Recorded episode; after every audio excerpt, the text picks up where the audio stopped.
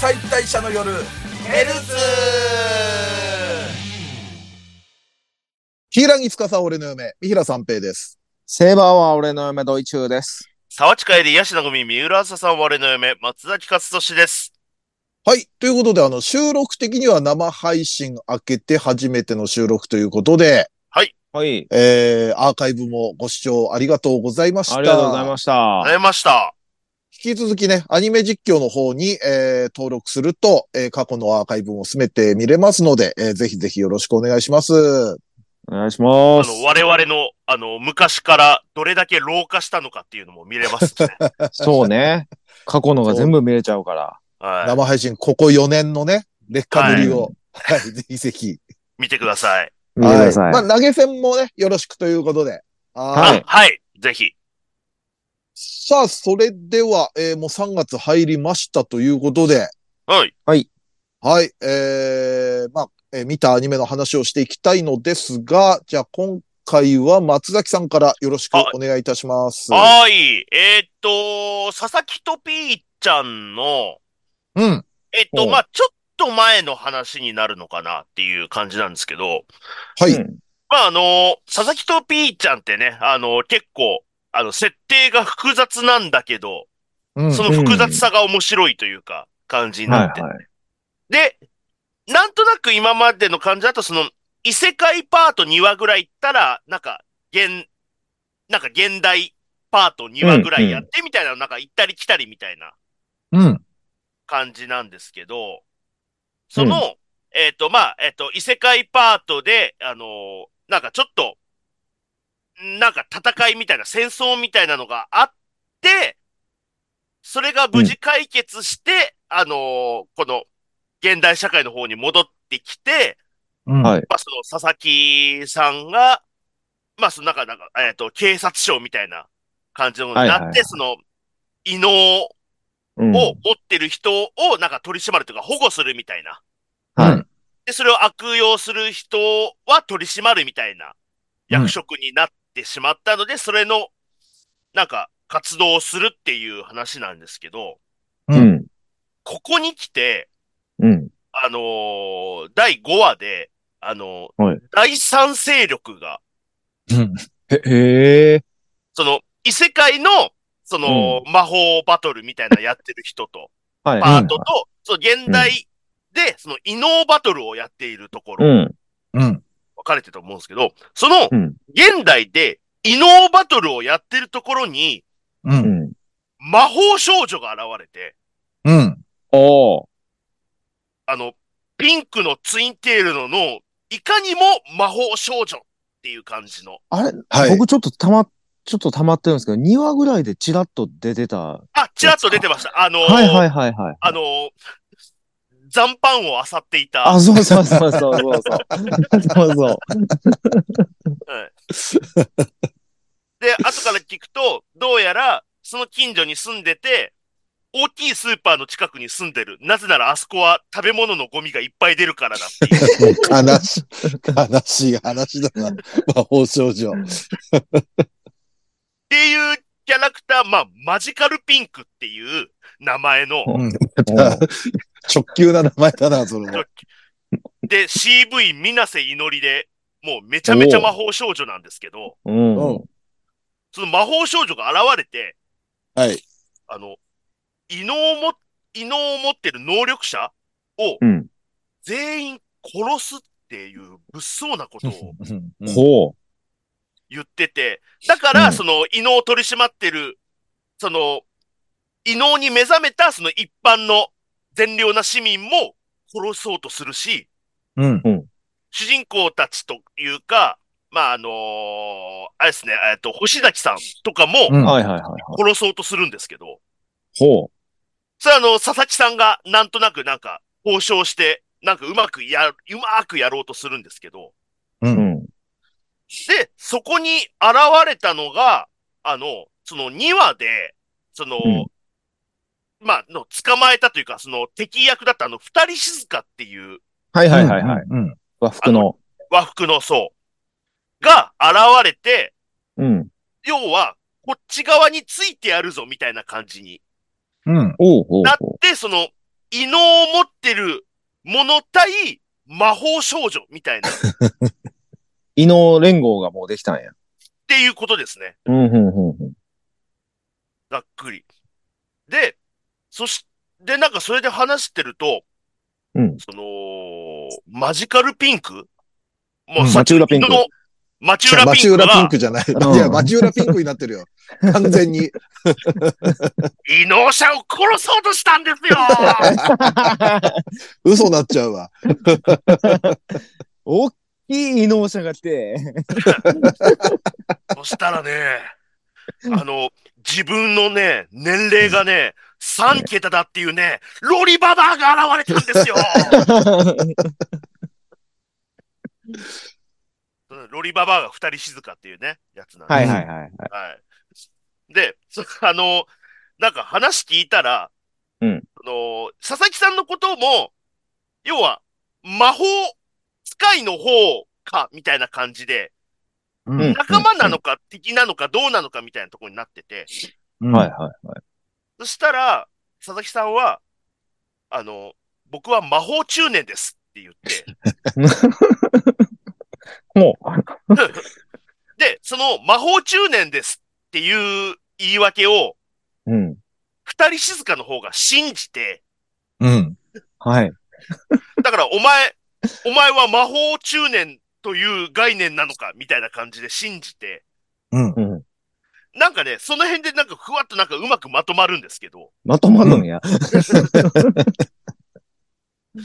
でもね、そのマジカルピンクも、うん。なんかね、その、なんか妖精さんが来て、その妖精に、その魔法少女になってよ、みたいな感じの。はいはいはい。まあ、なってよって言うと、あ、あれ、あのアニメみたあいな れ、あれ ですね。あれになっちゃうから な。うん。ピンク、ピンク髪の女の子に魔法少女になってようんその妖精さんはどうしたんだって言ったら、殺したっていうんです。え窓まぎもそうだったらあんなことにはならなかった。ならなかったんです確かにね。 あそこで仕留めとければ。ば。で、このマジカルピンクって、その異能者を憎む理由も、異能者にその私の周りの人全員殺されたみたいなうんうんんことを言ってて、うなんんはいか、はすなんか、ポップだし、いうん。なんか、あのーなんか、笑ってるんだけど、うんすげえ設定重いな、と。ねえ。ん。で、その結果、路上に住んでるんだろ、この魔法 少女。そうかこ。の結果。うんなんかね、なんかね、一筋縄じゃいかない感じがうん。でも全部取られて、すごい面白いですね。なんだこれ。うん何重構造かになってるからね。うん本当ですよね。なんかあ、の、と、隣の子はまだ、よくわかんあのなねいままなんですか。まだちょっとよくわかんない。うん。僕が見た、えっ、と、僕が、ま、えっ、と、6話、7話とかかなまでしかうん、まだなんですけど、はいその時点では、まだそこまで。なんか、うん。でも、片鱗はなんかちょっと見えてる。ううんんうんなんかありそうだしな、あの子も。なんかね、意味深な感じですよね。なんか最近、そのお隣さんが、あの、全然帰ってこないみたいなことを、うん。なんか意味深につぶやくパートがあったりとか、うんはいはいはいはそのお隣さんが学校で、特に友達と喋ることもなく、かといってまあいじめられてるとかでもないんですけど、い。うん。その学校で一人ぼっちのシーンを描いたりとか、うんなんか何かありそうな気はするんだけど、うん幽霊とかかな。ああ、佐々木さんにしか見えてないとか。ああ、もう、 魔法少女の後、幽霊も出ますか。 あの街どうなってんだよ、もう。何が来てもおかしくないでしょ、この アニメ。うん、確かに。レベルあなる1ほどね魔王みたいな感じで。うんだからね、なんか、すごく説明しづらいんですけど、うん。で、もずっと面白いですね。なんだこれ、うんと思っうて。ん。なんか、普通ね、ごちゃごちゃしそうなもんなのに。うん。うん。で、あ、ごちゃごちゃはしてるんですけど、まあまあね。うん。なんか、誰に、どれがバレてて、どれがバレてない。だかああ、らその P ちゃそんっかそっか。はいはが、その、そう、転生してきたっていうのが、あのーその元の異世界の人たちの一部にはバレて、みたいな。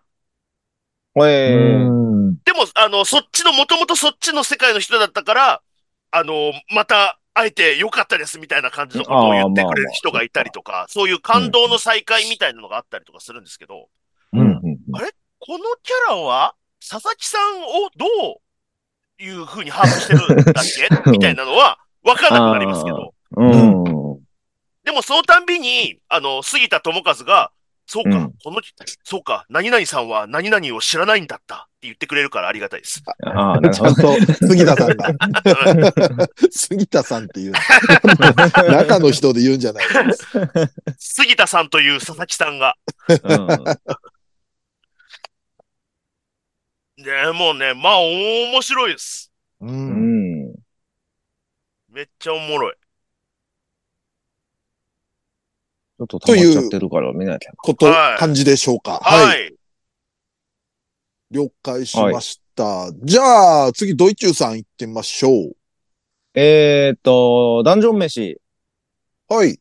はい。まあ、ちょっと前に三平さんが、うんあの、ミミックの回はいいよみたいな言ってたうんうんと思うんですけど、すごく僕そこが良くて、うん。まあ、ミミックを、まあ、食べるっていう回なんですけど、まあ、ミミックの中が、その、まあ、ガチャって宝箱が開いたら、うん。ハサミみたいなのが出てきて、はいはいそ。れでなんか人を襲うみたいな。うんまあ、ちょっとヤドカリみたいな。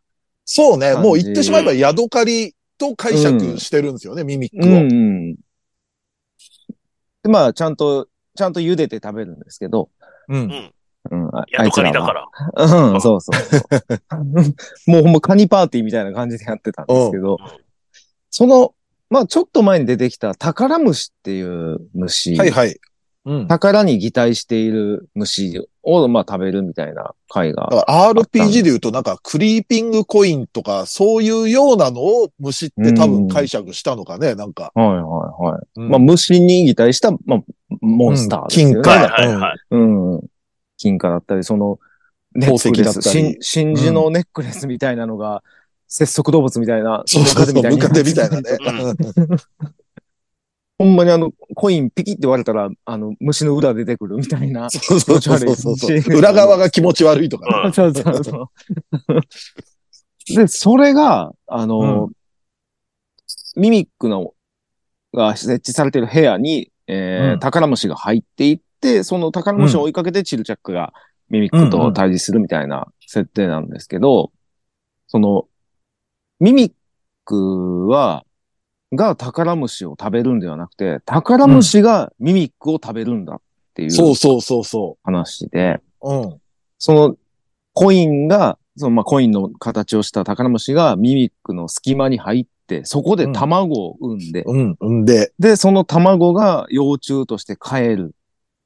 そのミミックの中で。うで、んその幼虫が中のミミックを食べる。うん。食べて成長したら、そのいっぱいのコインとか宝石になるかうんうら、見た目はもう完全に宝箱宝箱になる。で、冒険者がそれを開けて、その宝を持ち帰ることによって宝虫は移動ができるっていう。うん。俺、この設定がもうえげつないよくできてると思って。でしょ。もう本当になんかこう、生物としてさ、なんかちゃんとこう、うん理にかなった実、際そういう、その、鳥が虫食べて、その中の寄生虫が噴火で移動するみたいなんと、同じような設定が、もうんのすごく綺麗に説明されてて。そう。だから設定が気持ちいいんだよね。モンスターとかのなんか。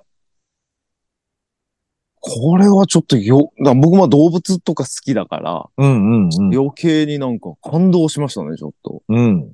なんか、実際にもなんか、なんか、カタツムリに、になんか、う乗っ取るみたいな、そうあれそあうりそまう。すなもんんねかね、寄生虫、うんなんか目に出てきて、あねそのう、そですこをね鳥がついばんでみたいな。うん。気持ち悪いやつ。気持ち悪いやつね。そううそうんあの感じですよね。なんとなくね、そうイメそーうジ。そうそう。ちょっと針金虫とかとはまた違ってね、その、うん食べさせてっていうところいや、ちょっとよくできてるなぁと思って。うん。まあね、それ以降もね、なんかお笑い、あの、いろいろやっぱ、でっかいダイオウイカ、サバイカが、寄生虫が入ってて、その寄生虫もでかくて、うん。寄生虫はうなぎみたいにして食べるとか、うん。でもその寄生虫の中にもまた寄生虫がいて、みたいな。えそうですね。うん あの、生食した、うあんのー、えーとライオスがラライオスが、そうそう。はい。めアちゃニめサちキゃ腹スに壊ねす。。 そうですなんねかやられたみたいになる完全っにていう。うん。だその辺のなんかね、食物連鎖みたいなのもすごくよくできてたし、うん。その、あダンジョンは回ってるんだな、みたいな、その戦士の言葉もうんうん。よくできてるし、ああ、ダンジョン飯で終わるのが、やっぱ、あもうそう思いましたもんね。ああ、ダンジョン飯って。よくできている。で、ちょっと俺、ええなとも思ったのが、うんあの、えーっと、あいつ、エル フの、えっと、あえーっ、とマルシル。マルシ、マルシル。マルシルとフェルン、ファフェルン、はいはフェい、ルンはい。じゃなあいかのファリン。ー、フェルンは違うわ。パリンだ。はいごっちゃになってん な。俺もう、うんだって。 エルフとフェルンはもうフリーでです。戦士がシュタルク、戦 士。見た目はアイゼンやけど戦士。それ は、それはダメです。そうなったらもうダメ。そうそう、マルシルとファリンが、あの、うん同じじょ学校に通ってたみたいそなうそとうそかも、あ、そこは、だから友情がちゃんとあったんだみたいなんで、だかう。うん。ら最初にパーティー抜けるやつもいれば入ってくるやつも、みたいな感じで。うん。で、ちょっと最初のパーティーっぽいやつがまたダンジョンで出てきた。僕ちょっと最新まだ見れてないんですけど、そう。あの、あの辺もね、だから、は結構読んでくと、あの、うん原作をね、読んでくと、やっぱりこう人間関係繋がってたり、い。うん。なんであの時点でパーティー離れたかみたいのも、ちゃんと後々描かれるみたいなああ、のがなあって、るねほど。う。うんんうんうんちょっと楽しみですね。すごくよくできてますよね、やっぱり。うん結構お尻強調しません、あうあ、んかかる。なんあかあ。うん、ちょっとトンネル抜けるとかでも、 なんかうんやたら、尻好きがスタッフにいるのかなみたいな。シリアングルが。うん、アングル多いな、っていう。でもなんかほんまその、食事シーンだけじゃなく、その人間関係、パーティー全員、やっぱ、キャラも魅力的ですもんね。うん。なんか他のパーティーも、あ、また関わんのかなと思ったら、すぐ死んでましたけど。うん。そこはね、でも、まあ、今後のあれにもなってくるけれども、またさらに繋がったりもしてくるし、ほまあ、ほんと正直前も言ったかもしれないけど、う。まあ、原作完結したじゃない。はいはいはい。もう最初の序盤ではあんな壮大な話になるとは思わず読んでたからね。うーん。ん。もっとギャグテイスト、ギャグテイストで言って、うんまあ、ファリンを助けて、めでたし、はいはいめでたし、みたいなう終ん。わりになるのかなと思ったら、うん。結構なね、ヘビーで壮大な話になってくからね。はあ。おーなんか今のところまだその、親子連れとかでもなんか見れるような感じのうん。お話っうん本ぽ当い感じはしますけどね。うん。そう、だってあれ、再放送で、えっ、と、あれ、日曜か土曜の昼間くらいにやってないあ、そうなんですか。ああ、うん。なるほど。確か。いや、でもそれでも全然いける、いいけるというか、ううんん。家族でも見れなる。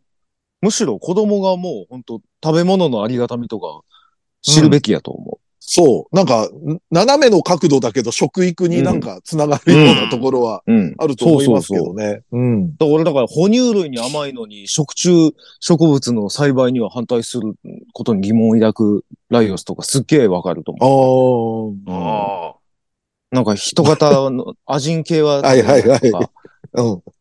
そこは 違うよ。差別しちゃダメだよってすごい思う。いやいや。とはいえだ。ライオスはまあわかるけどライオでライオスはライオスでやっぱちょっと最高感あるからな。まあまあ、あ いつ、あいつ一番やばいですよね。 うん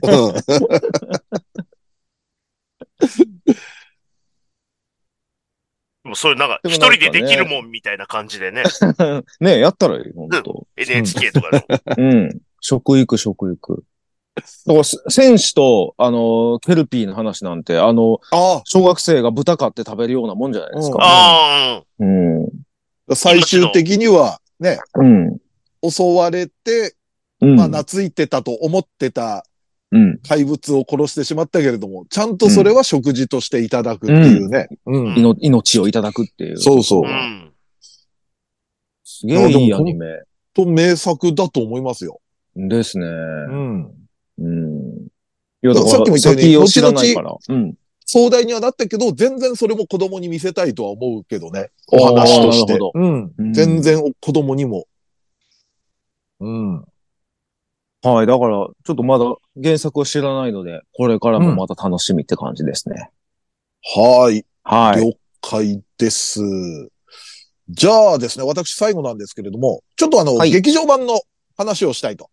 はい。はい。うんまあ、ちょっとね、X とかね、メールフォームの感想とかでいただいたんですよ。あのーまあ何話すかっていうと、劇場版配給なんですけれども、はあはああ。のーはいはいはい。劇場版配給見てきました。三平さんの真面目な感想やよ横島な感想が聞きたいですとか、えっ、と、配給の劇場版の感想を聞きたいです。サブキャラ良かったですよね、みたいのもあってですね。ゴミ捨て場のちょっと今件回では。そら、はい聞きたいでしょ劇場版配給配といえ給ばゴミ捨て場の決戦の感想をしたいということで。で、おそらはくまあ、ちょっと話してるうちにネタバレもしてしまうかなと思うので、はいえーっと、まあ、まだ見てない方で、ちょっと、まっさらな状態で映画見たいなっていう人は、ちょっとここからご注意くださいと。飛そうばしいうてね感じになって、いはい、はいおります。でね、まあ、まあ、良かったんですよ、本当に。う。うん。で、まあ、テーマとしては、その、研磨と日向の、えーまあまあ、関係性がまずあって、その、うん。まあ、ライバル校で一つ違い、ライバル校のお互い生徒なんだけれども、ちょっと一つ違いの友達みたいなところで、えー繋がってて、で、えーバレーボールがそこまで興味ない研磨に、その、ひなたが、こう、いかにバレーに興味を持たせるかみたいのがちょっとまあテーマになってて、うん。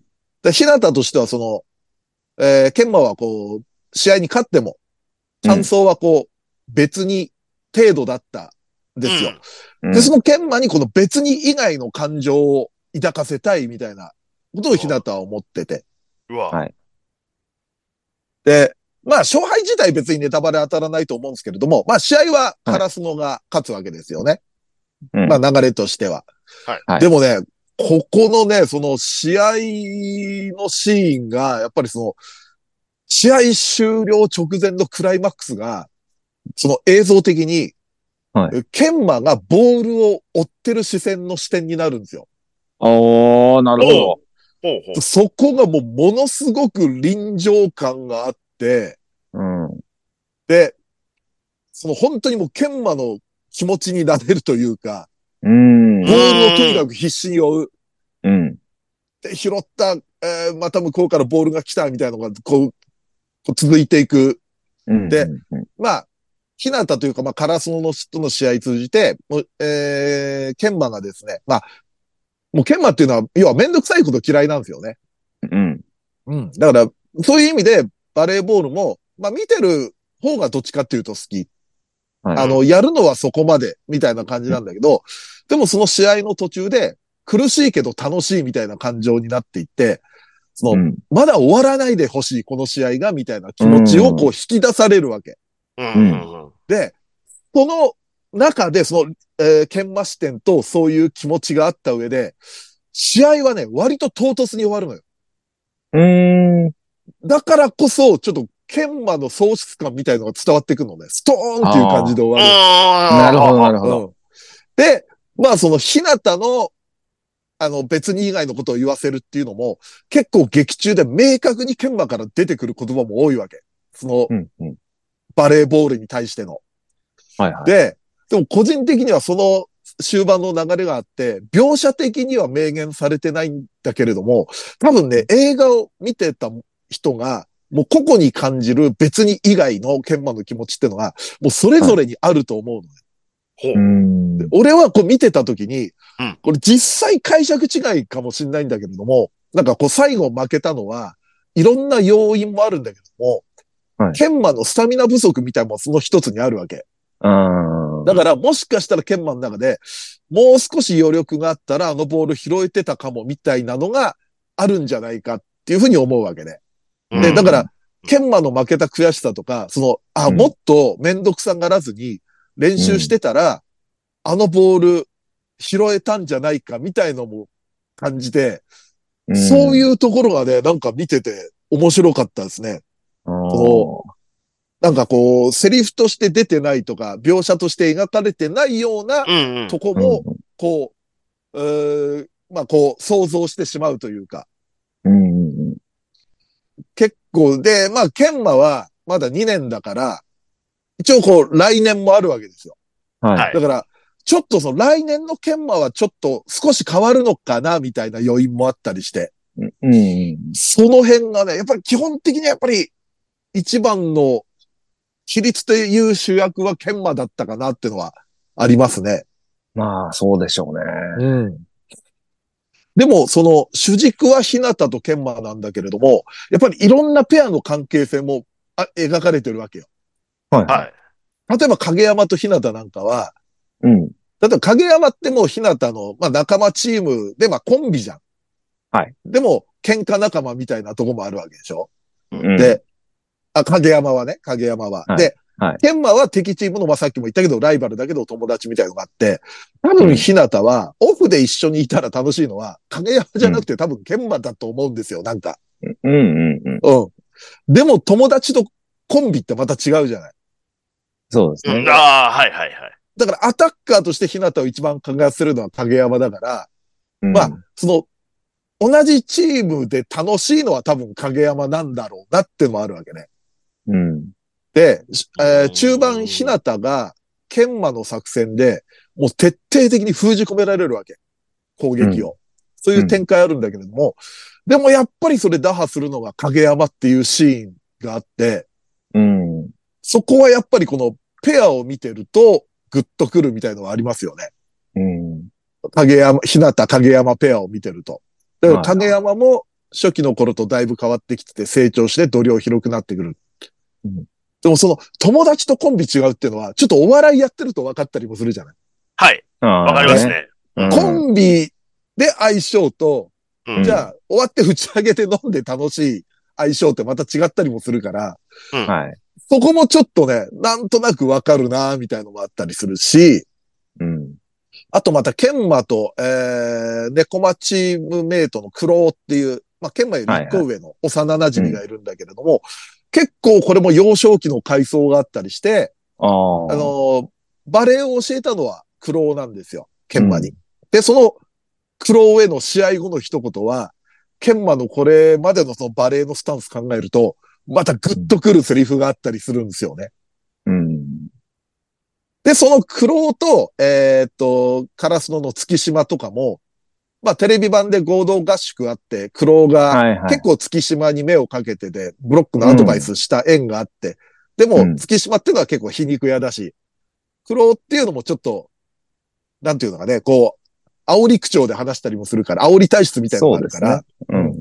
で、挑発をお互いし合うみたいのがあるんだけれども、うんなんか、あ、月島が山口以外で一番心開いてるの苦労なんじゃないかな、あーみたいな思えるシーンもはいあはいったりもするし、で、その月島と山口、これもチームメイトだけれども、山口がピンチサーバーとして登場するんですよ。うん。で、その時の月島とかはのセリフ、その心情のモノローグみたいのがあると、あの、二人の連携で一点取るんですね。うん。でそれもこの二人のこれまでの関係性とか見ると結構痺れるみたいのがあって、うん。ちょっとやっぱ面白いのって、カラス、まあ、配給のそもそものお互いの学校がそうなんですけど、まあ、カラスノとネコマって、両チーム敵だけど、双方リスペクトとかあって、なんか友達的なやりとりとかも割と多いと思うんですよ。まあ、昔からの因縁ですもんね。うん。で、まあ、そこからちょっと、その合同練習、合宿とかで仲良くなったりとかして、そう、コート越しにちょっとした個々のやりとりとかあったりするのも、なんかそういうのを感じていいなっていう。前の、前の監督同士が、な、なんかそうそ知うりそ。合いうとかそでもしそたよね。もはね、うん。いそもそもは、ね、小俣監督と、え、うかいコーチの、だから、えっ、と、おじいちゃんに当たるのかな。おじいちゃんの方ですね。うん。が、ライバルみたいなとこもあったりして。だからね、まあ、結構その、こん、個々のペアで言うと、妄想の余地がめちゃくちゃあるから、うん。そりゃもう、配給不女子向けカップリングがあんなに豊富であるのはわかるなって感じはしましたね。うん。おうなんかやっぱ想像しちゃうんだよね。なんかお互いの首相同士も、お互い食えないやつと思ってて、なんか試合前とか、お互い煽り気味の握手とかしたりするのよ。は一あはあ言二言掛け合って。うんで、も試合後、お互いなんか称え合って、笑顔で抱擁とかしてるの見ると、うん。あ、なんかこの二人二十歳過ぎたら飲も飲み友達みたくなりそうだな、みたいなうん。のとかを感じたりとかして。あ。おうじゃあ、その、なんか、二次さんへのそのメッセージにあった、そのサブキャラ良かったですよねっていうのは、多分他の、その、キャラクターのっていうことなんですかね、おそらく。そうね、それもあると思う。ただ個人的にはね、サブキャラに関して言うと、はいまあ、これまでのね、対戦相手で、今回試合に絡まない選手も、いっぱい試合見てたりとかして、あのーしうんしつうんうん出番はあるんだけど、うん、俺は結構応援してた女性陣が印象に残ったね、サブキャラで言ったら。ほう。ほう。うん。まあ、八千さんなんかも、あのーカラスマのね、マネージャーの、うなんか、あと1セット落としたら終わっちゃうみたいな不安になってる時に、うんなんか他校の、えっ、とね、袋谷っていう学校のコボトと、あえー赤足っていう選手がたまたま近くにいて、で、ちょっとコボトが八千さんをちょっと諭すみたいなことを言うのようん。で、うんそれでハッとした時の八千さんの言葉っていうのが、その、見守るものとして、八千さんも成長っていうかアップデートされてってて、そういう八千さんを表してすごくいいなって思ったし、ええあと、猫間の応援団に、えっ、と、あかねちゃんっていう、えーはいはいはいえー猫間の竹虎の妹がいるんですよ。はい。中学校だったかな。で、なんか覚醒器、でっかい覚醒器抱えて応援してんだけど、もうバレエ大好き少女で、うんこの子もね、なんか良くて、なんか山口がその、ピンチヒッターで出てきた時に、ジャンプ、ローター、サーブっていうのを決めて、うん。それがすごいいい決まり方するわけよ。はいしたらなんかもう悔しくて苦悶の表情しながらも、なんか、ナイスサーブって言うんだよね。うんうんうん。そういうとこがね、やっぱあバレーボールこの子好きなんだなっていう。うん。結構調べちゃったもん。 なんかその、この子の、あの、ああ福。祉部百科事典とかでさ、ああいうとこ情報豊富だから さうん。なんかやっぱ、あの、バレーボールすすごく詳しくて、まあ、敵味方問わずバレーボールの良いプレーに対してときめいてしまう体質っていううんうん設定あったりして、ああ、なんかこの子いいなと思ったりして。なんかこの子本編では描かれてないけど、あの、なんか画集かなんかで、あ、なるほあど違う。かうん、なんかまたちょっといろいろ描かれたり、なんか、ファンブックとか、あーなんかあるやつですよね。たまにありますよあるみたいで。ね。うんうん。だからちょっと、まあ、映画自体ね、もうこ、変な話、こっから、ここだけ見ても全然楽しめる。うん。うんやっぱりあのス、スラムダンクの映画版みたいのと一緒で、はいはいはいはい全然、あのー前後まあ知らなくてもうん、とはいえ、出会いのシーンとかもなぞるし、研磨と日向の、うんうんうん。十分その、ゴミ捨て場の決戦っていうのは、この映画だけでも楽しめるんでね。あのー見てない人ゴミ捨て場の決決戦っていう名タ前イがトルね、がめちゃめちゃいいですよね、ほんと。ね猫とカラスで。そうそうそう。すごいよくできてる。結構その、だからカラスの空中戦、カラスのの攻撃主体の空中戦と、それを拾うってそっかい拾うう猫間の地上戦みたいなのも、うん結構対比ができてるし、うん。やっぱこれは面白いですよね。うん。まあそんな感じで、はい。はい。ちょっと劇場版配給、ぜひぜひ、まだ劇場版でやってますんで、もうパンフ売り切れちゃったりしてて大人気なんでですね。まあ もうぜひ皆さんもねはい、うん見に行ってくださればと思います。ということで、えー今週 A パートはこんな感じですね。はい。はい。では、えーこの後 B パートはですね、ちょっとおリスナーからのお題にちょっと、えー沿ったテーマでやってみたいと思いますんで、よろしくお願いいたします。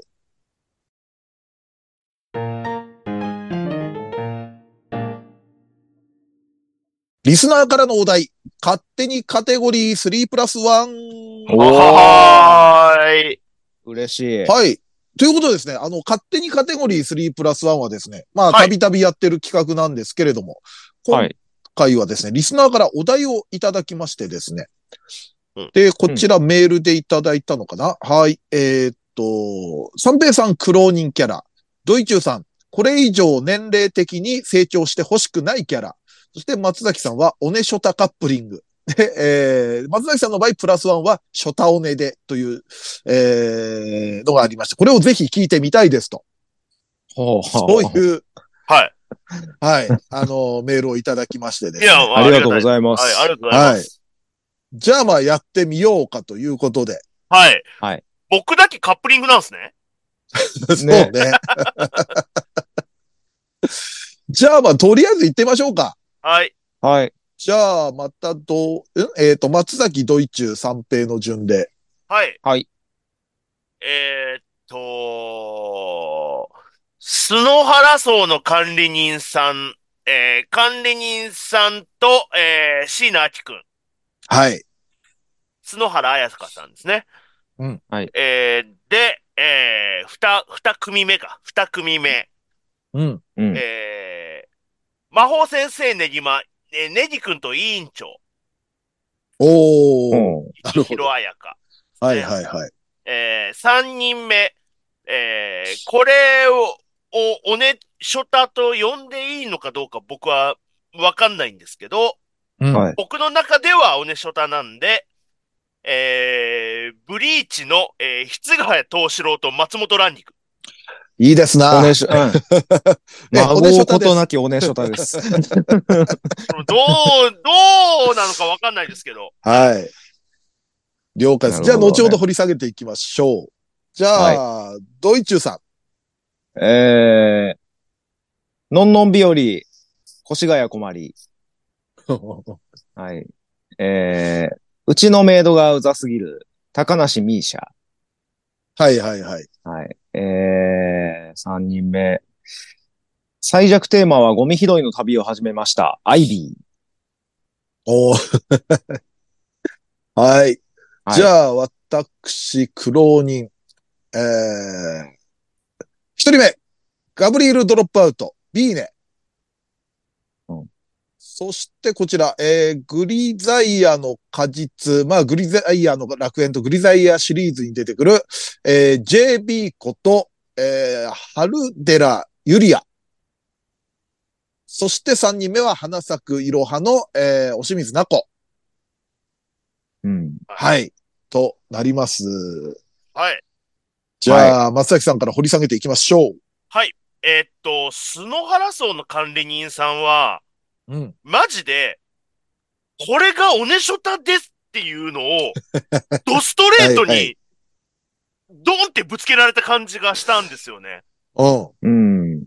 もう、一切今日、なんか、オネショタって、オネ側にもいろんなキャラクターあるし、ショタ側にもいろんなキャラクターあるし、はいだ。からもう、組み合わせ的にはね、もういろいろあると思うんですけど、もう、その、管理人さんの、その、おっとりした、ちょっと、エッチな、女性の女管理人さんが、中学生の、あきくんを手玉に取るみたいな、はいはい。うんこれぞっていう、これぞ、これぞ。も教科書通りの。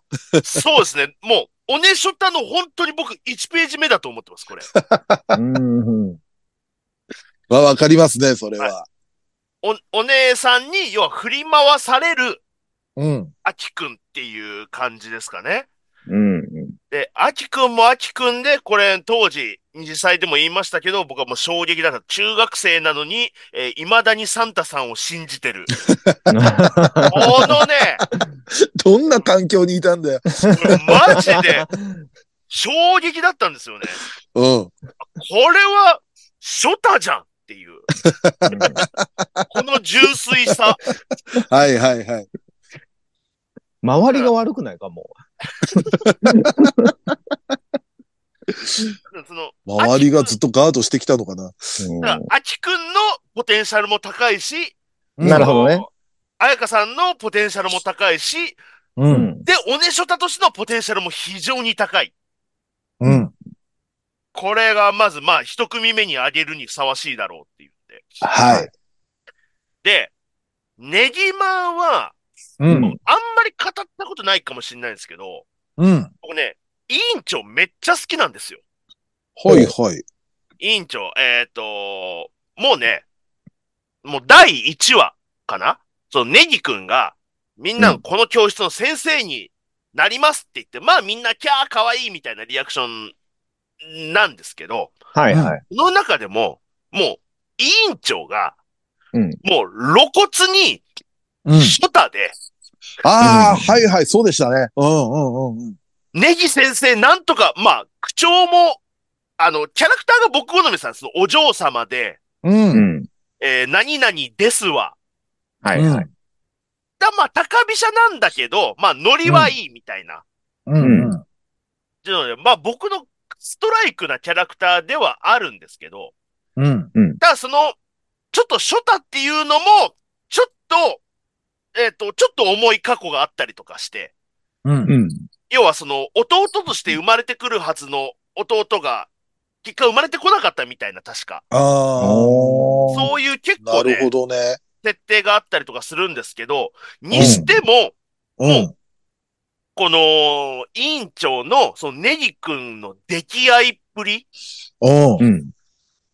なんか、い結果結ばれるとかじゃないんだろうけど、うんう。ん。なんかね、制裁感ある見守り方みたいなのをたまに して、うん。ううん。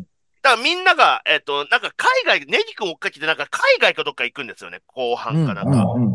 なんだけど、委員長は、あのそこに、学校、学園に留まって、ネギくんの帰りを待つみたいな、ああ、そうだっムーブけ。をしたりとかしててうん。うんうんうんん。うん。だからただたそっだ、かネギ先生好きですわ、好きですわっていう感じだけでもなくて、そこの、もう持ってるというか。うん。ああ、お俺でも思い出したけど、結構ほら、あのネギマってさ、構図としては、もうみんながおねしょたなわけじゃない。そうでのすね。はい。はうい。ん。ネギくんっていう、まあ先生だけれども、ちっちゃい男の子っていう。うん俺でもこの、えっ、と、委員長はだから、彩香、幸広彩香。はいなんか、う今思うと一番性的にネギくんを見てたような気がする、なんか。多分そうだと思います。 うん他はちょっと可愛い弟とかさ、そういうようなうんうん距離感なんだけど、なんかこの人だけ、もうちょっと一歩踏み出してる感だったような気がする。性的にもそうだし、多分恋愛的にもそうだったのかもしれないし、知れないし、気持ち的にもうんか。もしれないですね。うん。で、これ、3人目はこれ悩んだんですけど、3組目は。はい。あのーその、東城と乱陸っていうのは、うん。うん。あのー厳密には原作ではカップルではない、はい。うん。それぞれに、それぞれにいますから。うん。そうね。うん。そうだ。そっか。ランギクさんは銀だしね。そうなんですよ。うん。で、東四郎は、えっ、と、あれだ、ひな。はい。えひなー、もり名で前、ひひなもり。だ。はいうん。すけど。でもね、ここのね、もう、んみ、見た目の関係性もね、結構好きなんですよね。うん。うん。うん。そ、の、東四郎の方が隊長だけど、う。うんん。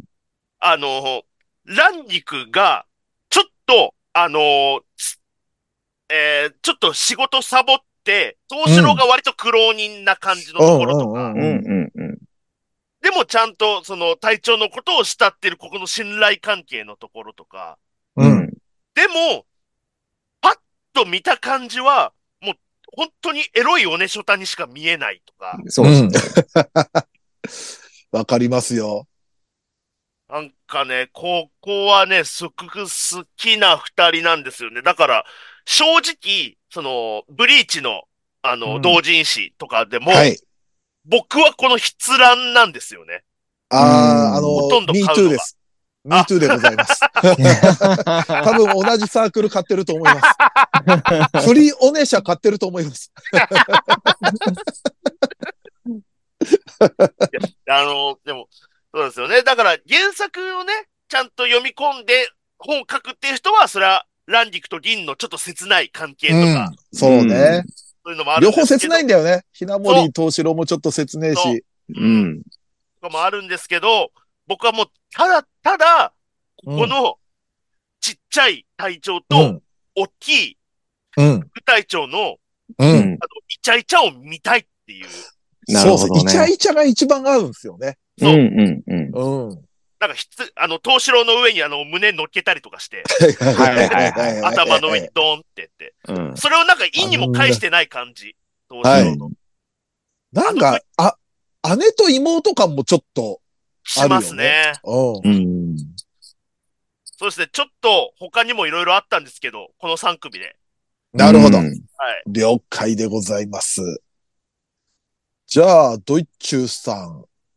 えーとはい成長してほしくない。アニメってそうじゃないずっとそうよ。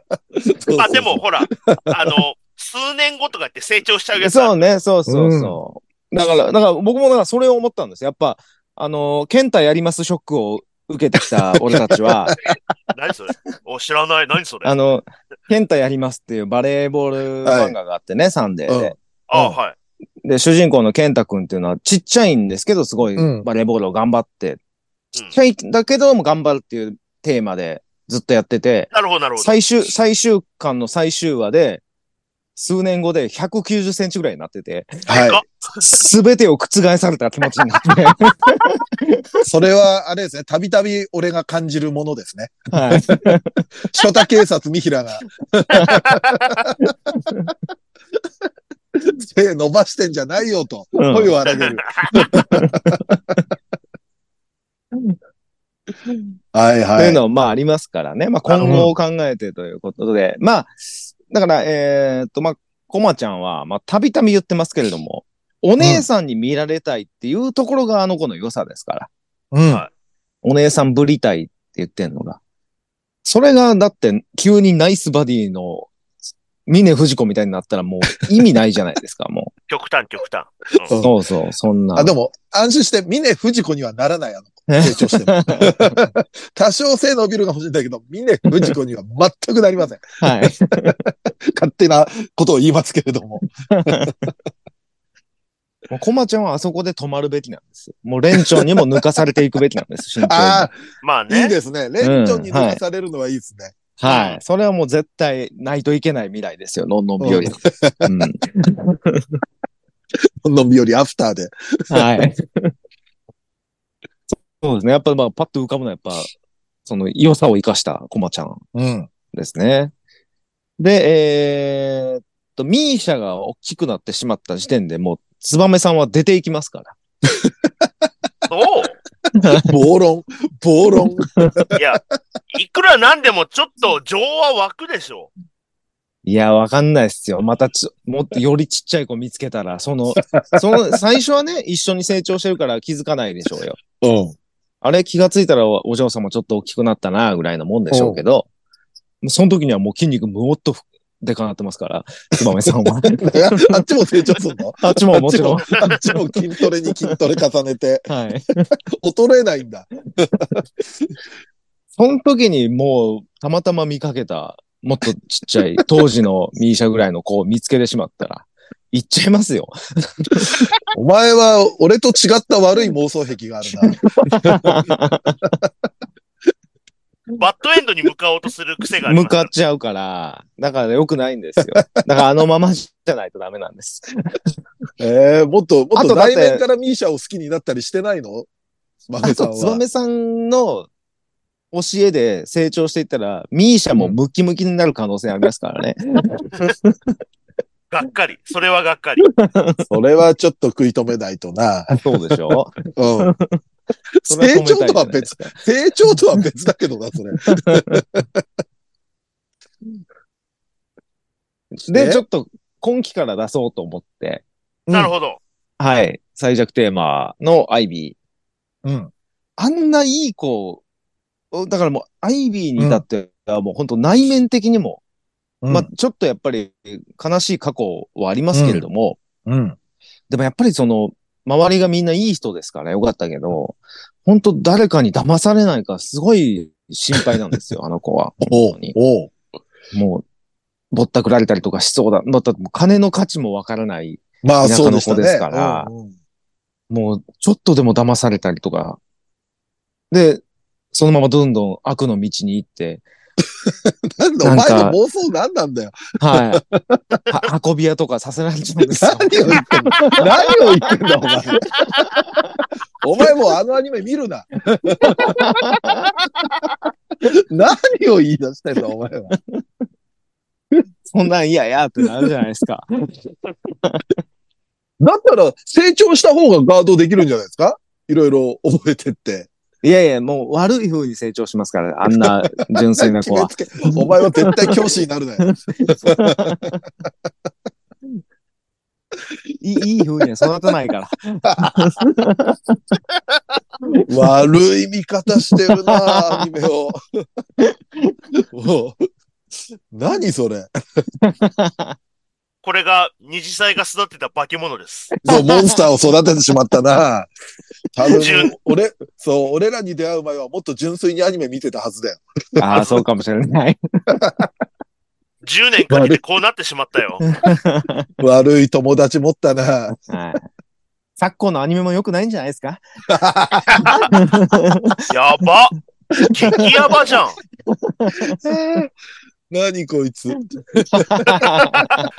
わらないでおこうぜそうやばいやばい。やばいやばい。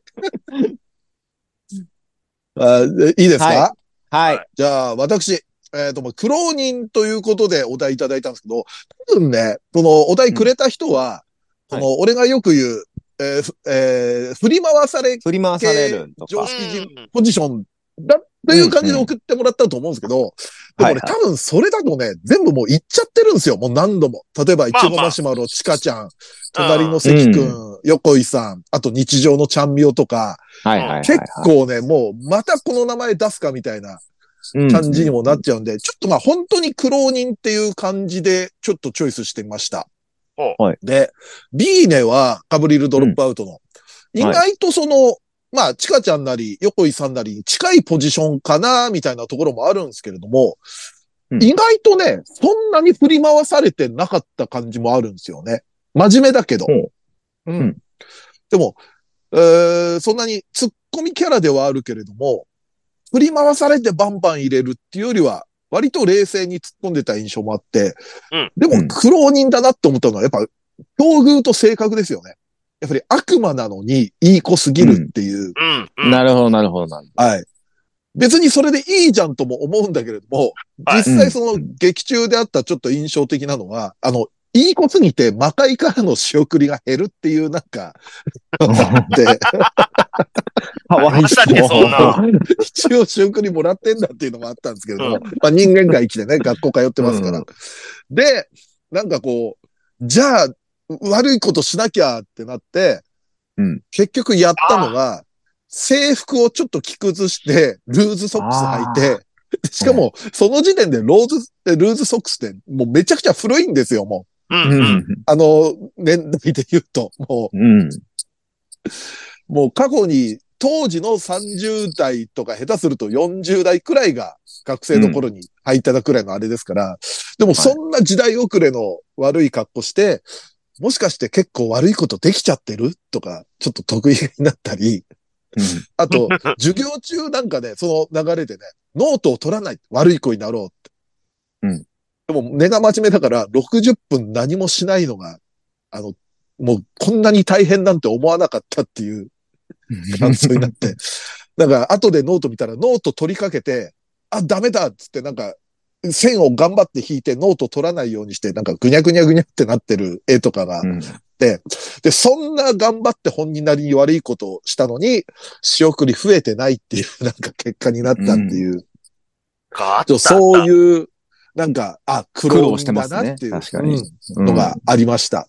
なるほど。でね、ブリザイアシリーズのね、まあ、ハルデラ、ユリア、まあ、JB、本名がジュリア・バルバラで、バルデラで JB なんですね。で、ハルデラ、うんユリアっていうのはその、え英語の名前をもじった日本名っていうあれなんですけれども、うん。で、最初ね、グリザイアの果実からおお見たときは、ちょっと変だけど、まあ主人公のね、えっ、と、風見雄二っていう、まあ、えー所属するなんか情報組織みたいな、えー SARS っていう情報組織の、まあ、女性上司。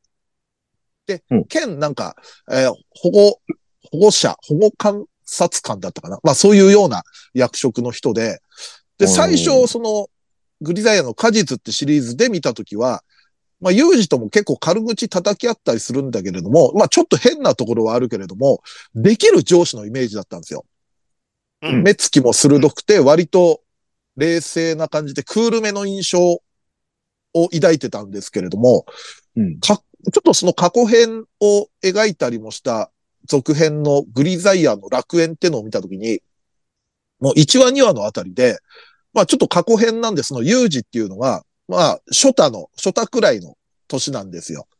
はいで、まあいろいろあって、まあ、ユージの市場ポ、師匠、師匠のポジションの、えー草壁朝子っていうのに引き取られるみたいな流れで、で、その、えー草壁朝子とユージの抑え役みたいな感じで登場するんですけれども、この頃のなんか二人に手を焼いてる気苦労感がすごく良くて、うん。あんまりその、果実シリーズでは響かなかったんですけど、楽園シリーズで、うわ、この人いいわって感じになって、う。うんん。で、この頃の方がちょっとまだうぶさも残ってて、柔和な表情とかも多かったり。うんで、なんかね、の朝子っていうのが、まあある理由で、ユージがちょっと拒食症気味になってご飯食べれない時に、なんか需要のある料理を作ったっつって。で、何これってその、えー JB がなんか中に入ってるなんか取ったら、それモザイクかかってて、なんか鹿のペニスだ、それは。需要競争になる。ってうん言った時の、狼狽の仕方とか、うん。めっちゃくちゃ可愛くて、で、しかもその、この人の、その、JB の初めての相手っていうのが、13歳前後のユージなんですよ。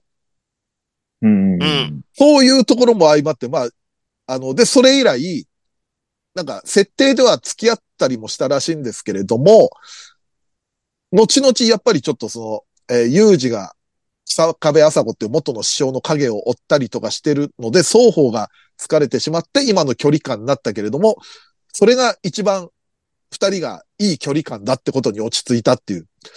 うん。で、その後、ユージ以外との男性とは関係を結んでないみたいな、なんか、設定があって。おーちょっとそういう意味では、なんか、苦労人だな、みたいな。恋愛に関しても苦労なるほ人どだなって思うところがあって。はいはい非常にこのキャラ好きでしたね。うん、で、花咲くいろはのなこちは、まあこれ、えっ、と、この配信の更新的にはもう3月2日かな ?3 月1日2日、2日か、なってると思うんで二日あれなんですけども。はい、アニメ実況で今回、あの3月は、えー花咲くいろはの劇場版をはい実況してるんですよね。はいはいはで、それで、久々に見たんですけれども、なこちの苦労人ぶり愛おしかったですね。なんか、うん。う。うんん。ね、なんかあのー弟、妹たちを頑張ってこう、世話してて、でもちょっと劇場版の中で感情的になるシーンがあったじゃないですか。はいはいはい。はい。あそこ見たらね、ちょっと、なこちはいいなっていう、なんかこう、いなんでしょうね。ディズニーランドとか連れてってあげたいですよね。 なんか、なんかね、それこそナコチこそ、うんなんか、このままだったらなんか悪い大人に騙されてなんか、ああなんね。か危ないビデオとかなんか出さされそうじゃないです か。だっておお金稼ぎたいんでしょって旅館だったらこんなもんでしょだってうちだったらその、本当もっと短い時間で、弟と妹にね、迎えの時間もあるだろうから、今この時間あのでな。あの、ドイツに悪い影響を与えたのは分かった。松崎だ。これじゃな、違いますよ。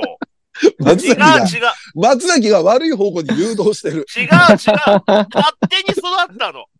勝手に今育のったなんか、ドイツに言わせようとしてなんか、餌投げた感じしてだなっい、してた。ない。いしやいやいや、て もう、ないですよ。研磨張りのナイストス来たから今。作詞だな、剣馬張りの。 なんで今日ずっとバレーボールの話してんの楽しくなってきただんだん人を誘導することが。でもやっぱ、ナコチ良かったですね。劇場版見て改めて。やっぱ、あ、この子も子供なんだって いう、う。うんんちょっとこう、わた、私にもわがまま言わせてよ、みたいな、うこん。ろすごく良かったですね。はい。まあ、ということで、えー三者三様話しましたけれども、プラスワンなんで、はい。はい。男性キャラも、ということで、はい。はいまあ、えー通常のように一世のせいで、はい行って、まあ、未だに被りがあったことはないですけどね。まあ、これはそう、ですねえーっと、キャラ名を。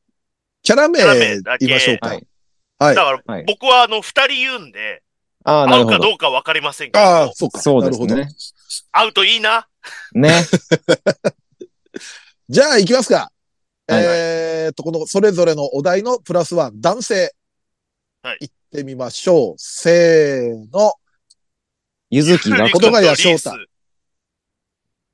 誰だ誰だ俺は、あのー小林さんちのメイドラゴンの翔太くんですね。なるほど。クローニーあの子は、あはいあ、苦労人。まあ、振り回さなれるほどポジションでもちょっとあるんですけれども、うんうんうんやっぱりあの、多感な男の子がルコアさんみたいなナイスバディな、イケイケの女性が同居するのになって、うん。いかに自制するかっていうのを苦労してるなっていうような印象を受けますね。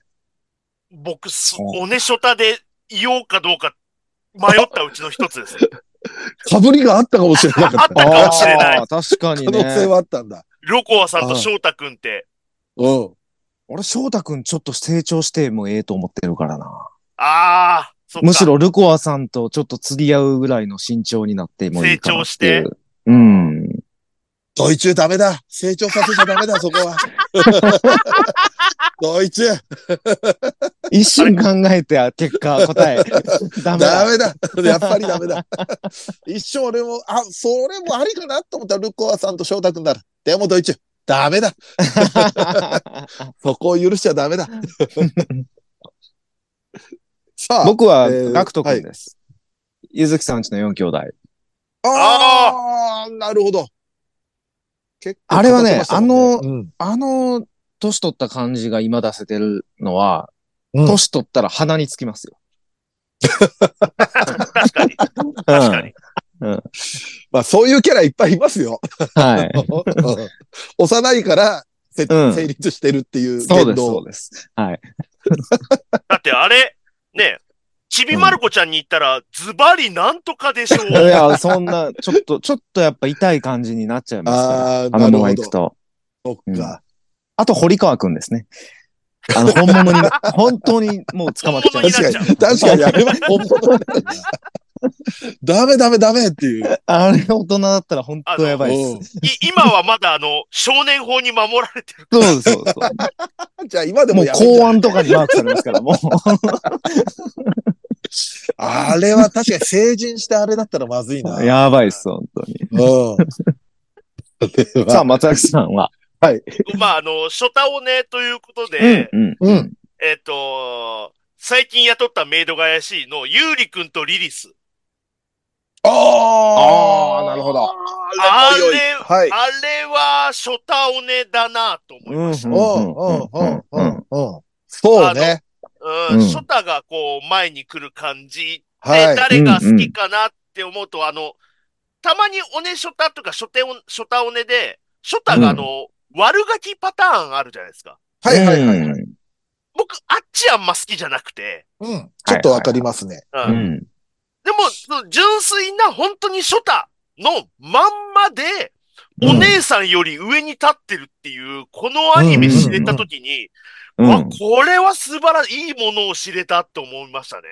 あなんれかは無自覚。の攻め感があるよね。う。。うんうん自覚のないまま攻めてる感じが。ジゴロだったもんな本当に、うん。本当に日野翔平かっていうぐらい。古いな、また例えが。伊野昌平がプレイボーイだった時代は。ギリ平成前期じゃねえか。まあ、かっこいいけどね、日野昌平。うん2時間ドラマで温泉入って。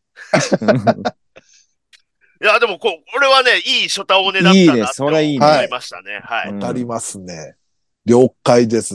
まあ、こんな感じでね、今まであはいったコーナーでもこういうふうにお題もらえれば、いろいうんろ我々も答えていきま楽すので。し楽しいですね。うんはい。なので、また今後とも、えーお題の方、えーメールフォーム等で送っていただければと思います。ということで、今回は、えーリスナーから送っていただいた、勝手に3プラス1でした。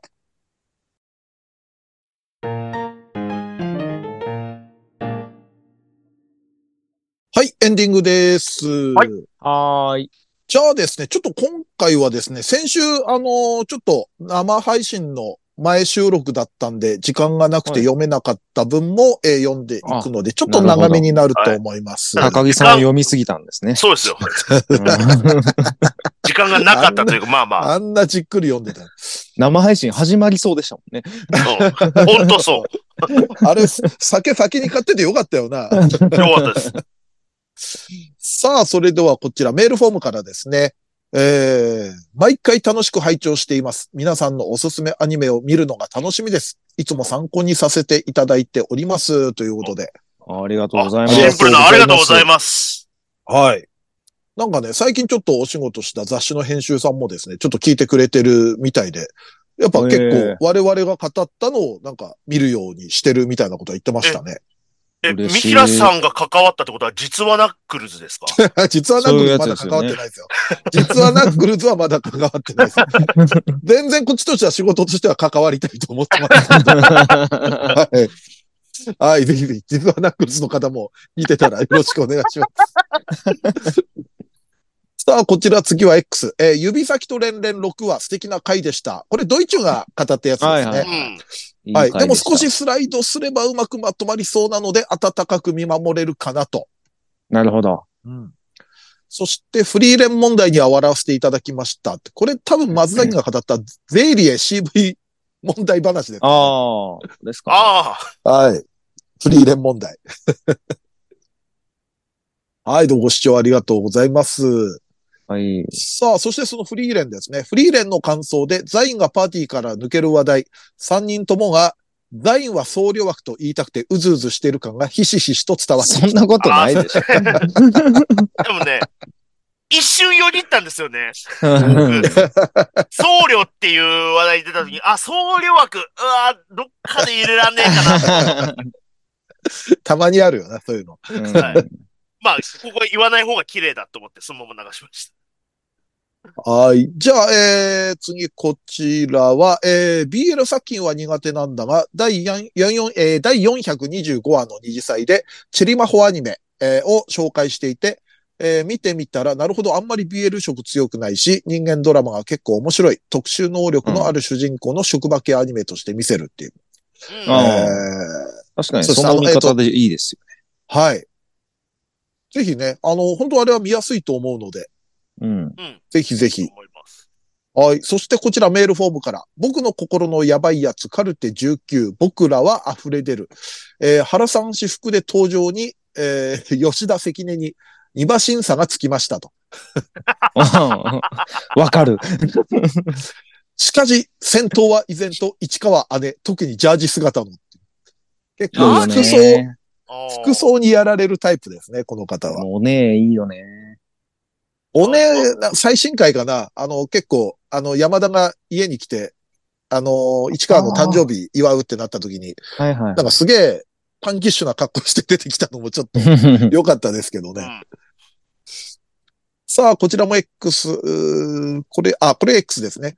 えっ、と、さっき広告が表示されて知ったのだが、えートップを狙いの高谷のり子のフィギュアが出るらしい。今、昭和何年だよと。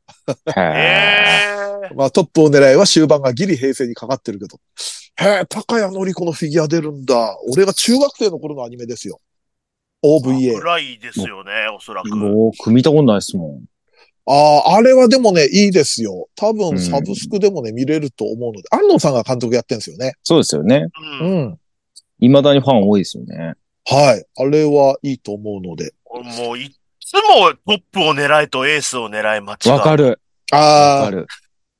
あ、あれだからその辺から、あのー混ぜて作ったタイトルですからね。えー、トップを狙い。なんだ、エースを狙いとトッえー、プそう狙い。を目指せかな。なんだっけおーうん。そえー勝手れにシンドバッを合ドわみたいせなことた。。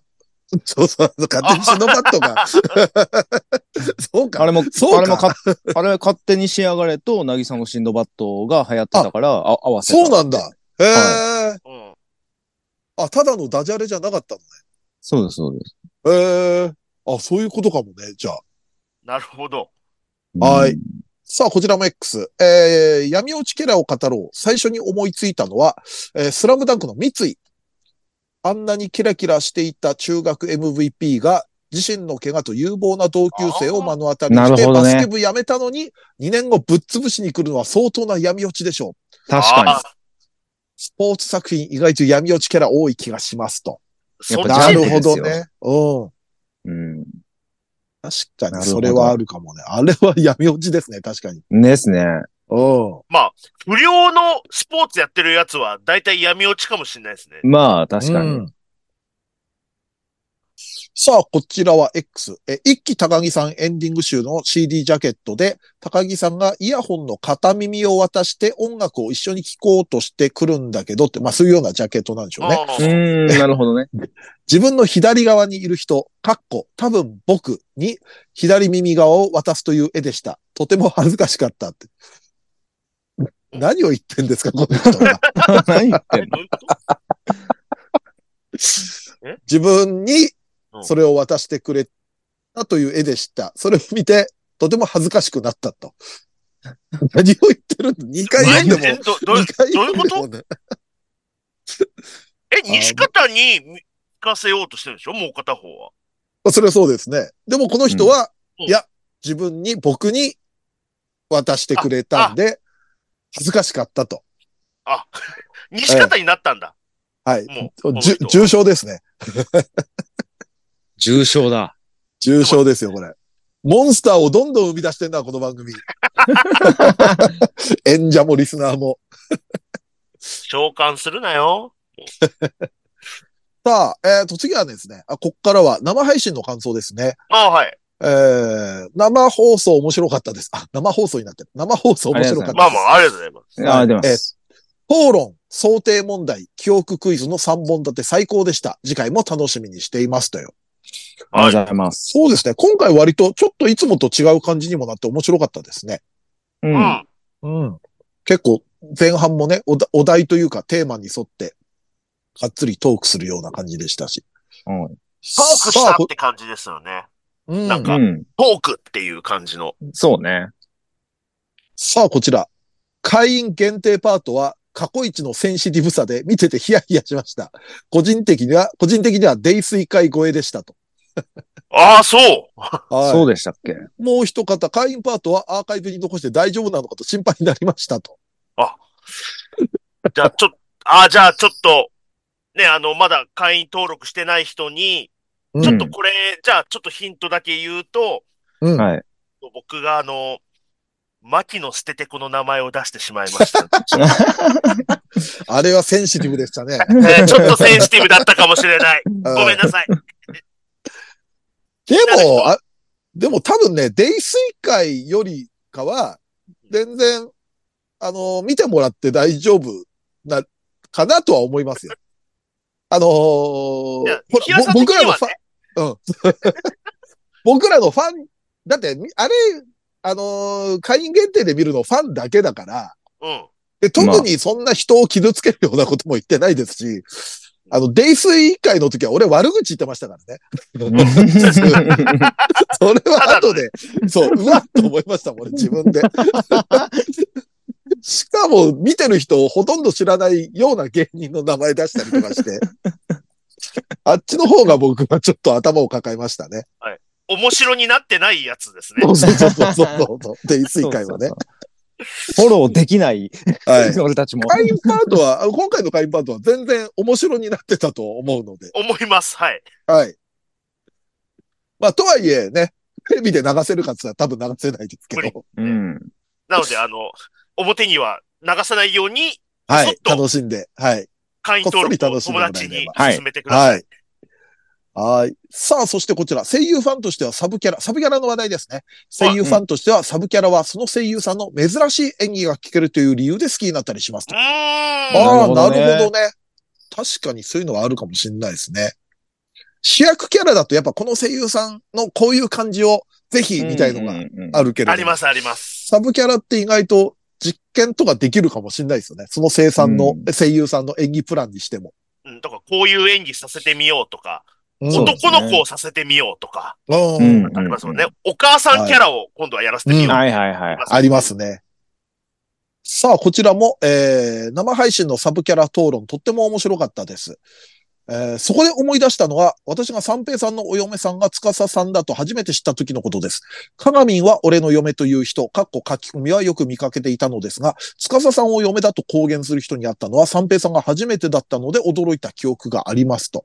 はいああ、でも確かにラッキースタンのそのリアルタイムではもう、姉さんがもうとにかく一番人気でしたからね。うん。強かったですね。うん。くまみんは俺の嫁ってフレーズはもういろんなとこでやっぱ見聞きした記確かに憶見もあたりますし。ううんん。うしかしやっぱ控えめなキャラだから、あんまりその声を上げるタイプの人が好きになる感じではなかったのかもしれないですね。当然いたでしょうけれども。なんか、言まあっさツたン、デレ強い時代ではありましたよね。う、うんん。そうそうそまあでも、つかさ可愛いですからね。嫁だっていう人はいっぱいいると思いますよ。う。そうです。はい。 はい。えー、こちらも二次祭生配信のサブキャラ討論会で少し触れられていた、公式サイトのキャラ紹介に好きなキャラがいない問題。あー、こんなはい話もしてましたね。うんはいえー痛いほどわかりますと。えー私も、えー、鶴根、風舞高校弓道部の公式サイトのキャラ紹介に一番好きなキャラである、藤原彩がいなかった時は、なんでと思わず声が出てしまったことがあります。妹キャラです。俺もこれ話題にしたことはあるかな。藤原彩ちゃあ、んは。なんか聞いたことある気がします。はいはあの子可愛いって話しましたね。えー幸い、ピあ、これ、 幸い、ピクシブ百科事典にはキャラ紹介の記事があったんですが、作品はキャラによってはそれすらないということもままあるのでしょうね、と。い。ああー、あるでしょうね。行動がほぼ三平さんですね。俺ですね。本この当。人。ピクシブ百科事典はね、すごく重宝、重宝するんですよ。あの、うんうんウィキペディアよりも細かく書いてたりすることもあるし、そうでちょっと二次創作目線で書いてくれてるとこもあるから、それこそカップリング名とか載ってますもんね。そう、カップリングタグはね、すごく豊富ですしう、ん。でもそこでもやっぱりね、キャラとか、あんまり書かれてないのもあるので、はい。皆さん、ぜひ頑張って、ピクシブ百科事典、完成させましょう。ん。人頼みで。そんな公言する人もいないけどね。はい、ということで、毎回毎回感想ありがとうございます。 ありがとうございます。す。はい。さあ、それでは告知。えー、ニコニコチャンネル二次祭アニメ実況。えー、まあ、現在劇場版を実況している関係で、まあ、配信は月1回になっておりますけれども、月額550円、生配信、過去アーカイブもすべて見られます。えっ、と、今回3月、えー実況しているのは、先ほども言いました、えー、花咲くいろはの劇場版、えー、ホームスイートホームで。したっけはいはい。はい、そちらの方を実況しておりますんで、ちょっと変わったやり方でね、実況しておりますんで、ぜひこれは今回皆さん見ていただければと思いますんで、よろしくお願いします。お願いします。そして VTuber ユニットメールコネさんとのコラボ YouTube メール2時も配信中です。基本的には、えー毎週金曜の20時更新となっておりますんで、こちらの方も、えーご視聴チャンネル登録よろしくお願いいたします。お願いします。さあ、このラジオでは X での感想と宣伝を求めております。ラジオを応援したいなと思われましたら、番組を聞いての感想、オタク話など、何でもつぶやいてください。投稿には、ハッシュタグ、ひらがなで二次祭をつけてください。えー投稿は番組内で取り上げますが、X でのポストの場合、基本的にお名前は明かしません。この番組のリスナー数知名度を増やすため、番組関連の話題をバンバン投稿してください。そして、2歳メンバーへの質問はメールで募集しております。質問のほか、B パートでやってほしい企画のリクエストなど、投稿は2歳ヘルツメールホームまで送ってください。こちらは随時募集中。質問が溜まった頃にコーナーをやりますので、よろしくお願いいたします。さらに、番組 CM スポンサー募集、イベント出演や番組ゲスト、MC 仕事等の二次元再大社の夜としての出演以来、二次祭ライブの運営をしていただける企業事務局などありましたら、二次元再大社アットマーク yahoo.co.jp まで送ってください。メールフォーム URL、メールアドレスは二次祭ヘルツのブログでも確認できますので、よろしくお願いいたします。はい。そしてノートの投げ銭は随時受付中です。お名前とメッセージを読み上げさせていただきますので、えーぜひぜひよろしくお願いいたしますお。待ちしてます。お願いしますそ。んな感じで、第427回二次祭ヘルツ。お相手は、三平三平とドイチューと、松崎勝利でした。二次祭ヘエルツでしあた。ーはい、OK です。あれですね、3月のもう頭ってことは、はいあれですよね。エリさんとナゴミさんの誕生日が、つい先日だった感じですかね。はいそういうことですね。はい。うんありが同とうじございます。誕生日という。えー二人同じ誕生日。おめでとうございます。おめでとうございま。ありがとうございますす。ありがとうございます。誕生日もね、ちょいちょいやっぱ重なった時は、なんか話題にしていきたいですね。ああ、でもそうですね。なんかなねる、ほど。だから、だあどうのい、うん。ああ、そうかそうか、土井さんの。ドイチューさんでそうねも記念日決めてもいいんじゃないですか出会った日とか。出な会んっか。た日、いうん。つ だゴールデン、そんゴなール厳密デンに、ゴールデンウィークぐらいやったんやな。あ初プレあ、イが初めてゲームプレイしたのが。ああこゴールデンウィーク全部使った記憶があるんですあ、ああ、はあはあ。よ。あ。あのゲームに、フェイトに。ム。はい、はい。やっぱね、誕生日とか記念日あると楽しいですよ。そうですよね、確かうに。ん。ちょっ考えます。と。はい。